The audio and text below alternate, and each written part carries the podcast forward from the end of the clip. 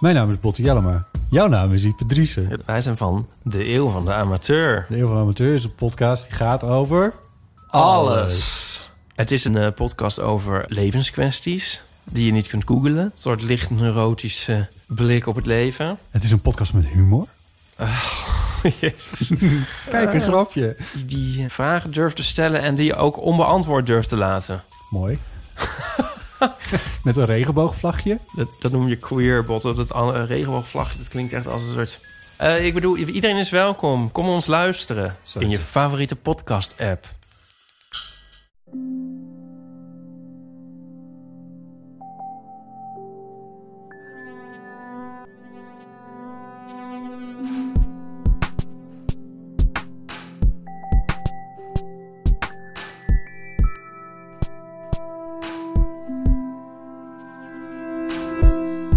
Hallo, ik ben Pieter van Relaas.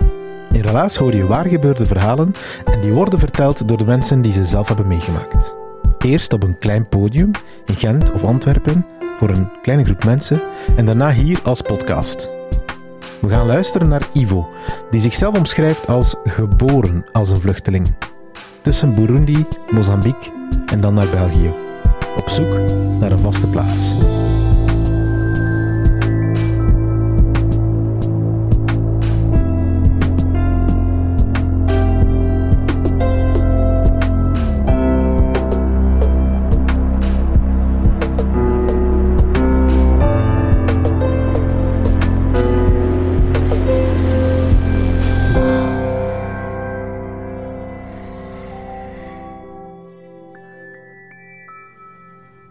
Alice Uimana. Dat is de naam van eh, mijn mama.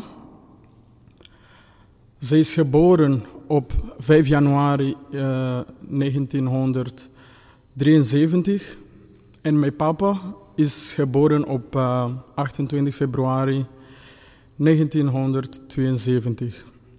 Er zit verschil tussen hen en ze zijn allebei Rwandezen. Na de genocide in 1994 eh, zijn ze gevlucht naar Congo, waar ze getrouwd zijn geweest. Ehm, en dan zijn ze verder gevlucht naar Mozambique. Mozambique is een land ehm, boven Zuid-Afrika, aan de kust eh, naast de Indische Oceaan. En ik ben daar eh, in de hoofdstad geboren, Maputo. Maputo is de hoofdstad van Mozambique. Ik ben op eh, 22 februari 1997 geboren. En toen waren er nog niet zoveel Rwandezen in Mozambique. Ehm, ik ben daar opgegroeid als een gewone jongen. Ehm, ik had onkels en neven die bij ons kwamen. En toen ik opgroeide in Mozambique, ehm, sommige mensen, Mozambicanen, noemden me dan Burundees. En ik vond dat heel raar, omdat geen een van mijn ouders Burundees was. Ehm, ik ben opgegroeid in Mozambique. Ik voelde me een Mozambicaan, want ik sprak ook hun dialect. En toch noemden ze mij Burundees. Ik voelde me op een of andere manier ehm, uitgesloten.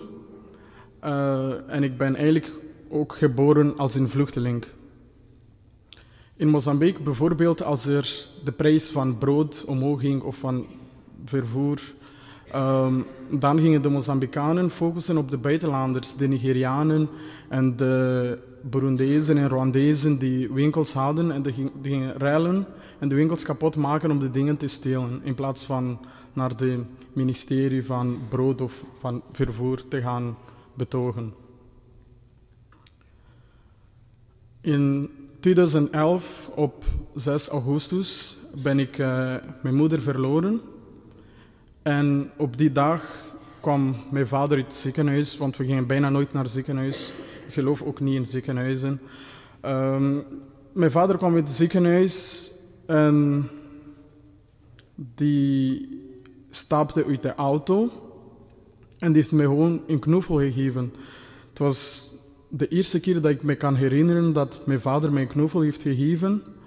En op dat moment wist ik, mama komt niet meer terug. Mijn vader heeft me zo lang geknuffeld en ik begon te huilen om, in zijn armen. En hij zei, gooi je sterk. In 2013, begin 2013, zijn we naar België gekomen, mijn vader, ik en mijn twee. En ik kende België als Belgique eigenlijk. Ik dacht, ja, in België spreken ze Frans. Dus ik dacht, ja, goed, omdat ik in Mozambique ook Franse les had. Ik heb al mijn papieren van Franse les meegenomen. Ik dacht van, ja, eindelijk ga ik dit ergens kunnen gebruiken. En in België was het kouder, veel kouder dan, dan, dan Mozambique, want we kwamen begin van het jaar en het was aan het sneeuwen. Dat was ook onverwacht.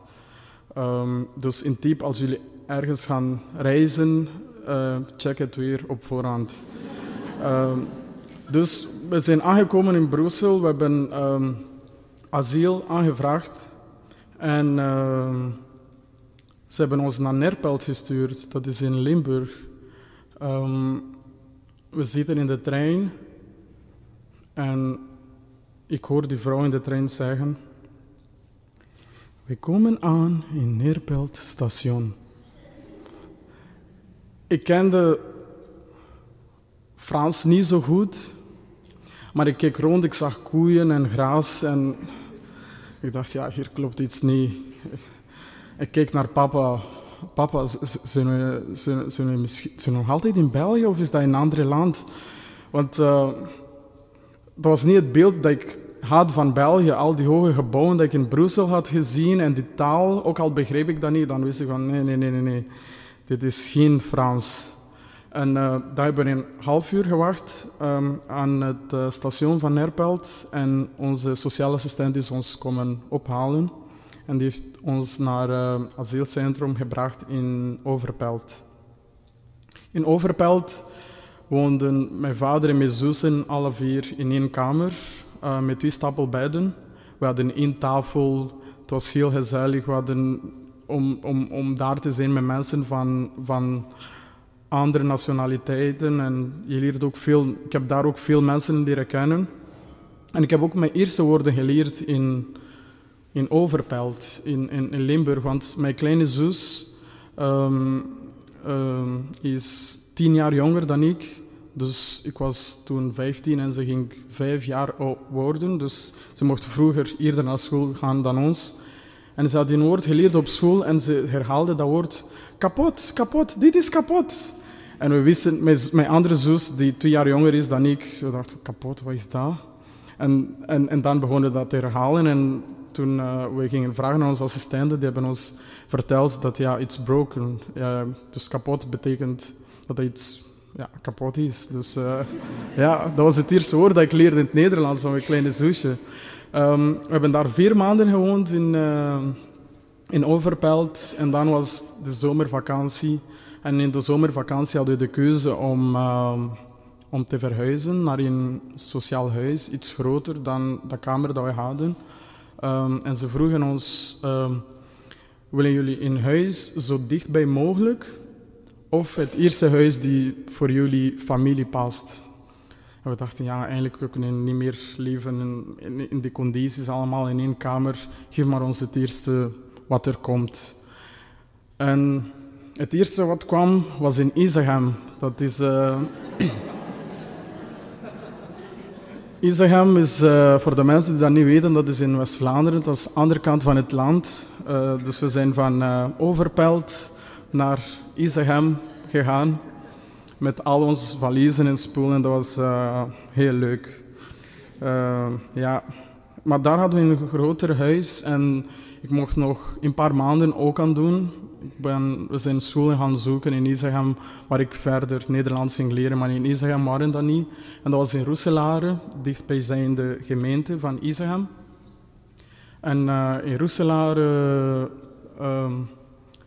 heb ik verder Nederlands geleerd en uh, kwam ik in contact met mensen die, ja, we kunnen dat ook Nederlands noemen, spraken. Uh, dus bijvoorbeeld, ze stelden me vragen of ze praten, ze zeiden iets tegen mij en, en, en, en soms begreep ik niet en ik antwoordde gewoon ja. Ja, ja ook, al, ook al was dat geen vraag of iets dat je ja op kon antwoorden. Maar ik vroeg zo, zo vaak wat blieft, wat blieft. Dat ik dacht van ja, eigenlijk moet je gewoon lachen en gewoon ja zeggen. Dan, dan gaan ze stoppen. Ehm, dus ehm, ja, dat was uh, in andere taal. En vooral omdat ik ook van, uh, van Overpelt kwam in Limburg. Ik dacht van oei, misschien is dat omdat ik niet zo goed Nederlands spreek. Uh, maar nu besef ik echt dat dat in West-Vlaanderen, dat, dat, dat is iets anders. Um, ik ben afgestudeerd in 2017 in Isegem. En dan ben ik naar Brussel gegaan om te gaan studeren. Maar in Okan, onthaalklas voor anderstalige nieuwkomers, wat ik daar zo tof en leuk aan vond, was dat er uh, jongeren uit Polen, uit Irak, Marokko, Sub-Sahara, Afrika en Zuid-Amerika, we, we, we zaten allemaal tijdens de speelplaats samen te voetballen zonder dat we dezelfde taal spraken en toch op een of andere manier begrepen we elkaar. Dat was zo een mooi beeld in mijn hoofd dat ik dacht van wauw, dit is zo mooi. En toen ik afgestudeerde dacht ik van ja oké, nu ga ik iets studeren waar ik die verhalen um, op een of andere manier kan vertellen of doorgeven aan andere mensen. Dan ben ik, ben ik montage gaan doen aan het RIETS in Brussel. Um, ik heb daar toelatingsproef moeten maken. Ik heb in die zomer ook veel Vlaamse films gezien. Um, om, omdat ik toch fascinerend vond dat Vlaanderen of België, zo'n kleine land als België, zo fictiefilms kon maken. Terwijl in Afrika zoveel grotere landen zijn die ook niet zo films kunnen maken. Ik dacht van, wow, in, in, in Vlaanderen en België maken ze zo korte films, precies als in Hollywood. En mijn eerste herinneringen met films zijn toen ik in Afrika was, dat ik zo Jackie Chan films en, en Jean-Claude Van Damme, die kwamen in cassette toen. Ik denk 2005, 2004. Um, dan gingen we die, iemand had van zijn huis een bioscoop gemaakt en die vroeg geld om die films te vertonen. Het was, het was wel tof en ik vond dat ook heel, heel bijzonder dat um, films uit China en, en, en van Jean-Claude Van Damme toch in die kleine, um, uh, die kleine dorpen in Afrika zelfs terechtkomen. Ik, ik vraag me nog altijd af, hoe, hoe kan dat? Want daar hebben we niet echt bioscopen en, en ja, maar toch, de films van Jackie Chan. Als je in Afrika gaat, in elke kleine dorpje, vraag wie Jackie Chan is. Iedereen kent hem. En, en die is ook daar nooit geweest, denk ik. Uh, maar uh, hij is super bekend daar in Jacques van Damme ook in Rambo.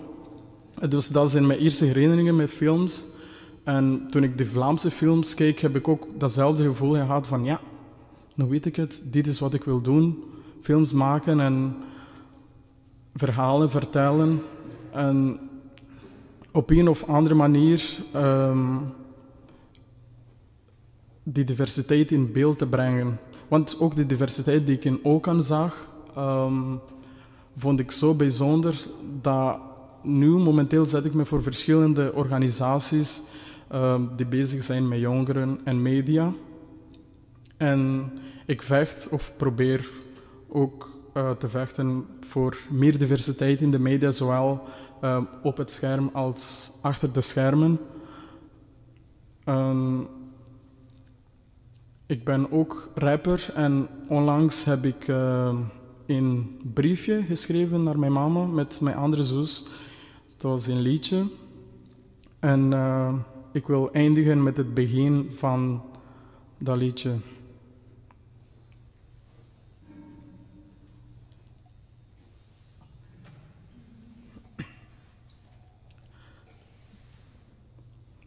Beste Alice, hoe gaat het met jou? Al acht jaar overleven wij zonder jou. Je straalt de warmte, net als Afrika. We wonen nu in Europa en het is hier echt koud. Het is zo koud. Koud zonder jou. Papa doet zijn best. Ik doe mijn best. Het is zo koud. Koud zonder jou. Mijn zussen doen hun best. En we missen jou. We missen jou. We missen jou. Het huis is zo leeg en koud zonder jou. We missen jou. We missen jou. Het huis is incompleet en koud zonder jou.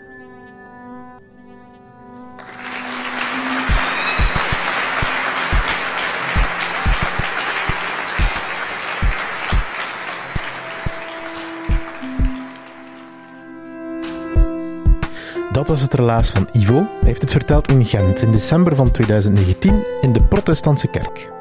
We werkten toen samen met Madame Baxter, haar naam zegt zelf wat ze doet, ten voordele van VZW Humain.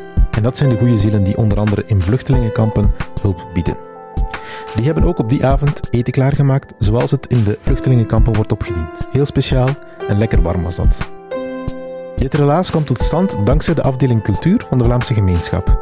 Onze partners zijn Urgent FM, die zorgen ervoor dat mijn stem lekker warm klinkt door deze microfoons. En ook Chase, Den Hopzak, Huset, Pulp Deluxe en voor deze editie dus Madame Baxter en VZ2 Humain. Als je na dit relaas zin hebt gekregen om iets te betekenen, ga dan zeker eens gaan kijken op vz2humain.org of je kan het nuttige aan het aangename koppelen en een taartje gaan eten bij Madame Baxter. Want zij schenkt een deel van haar inkomsten aan VZ2 Humain. Hoe cool is dat?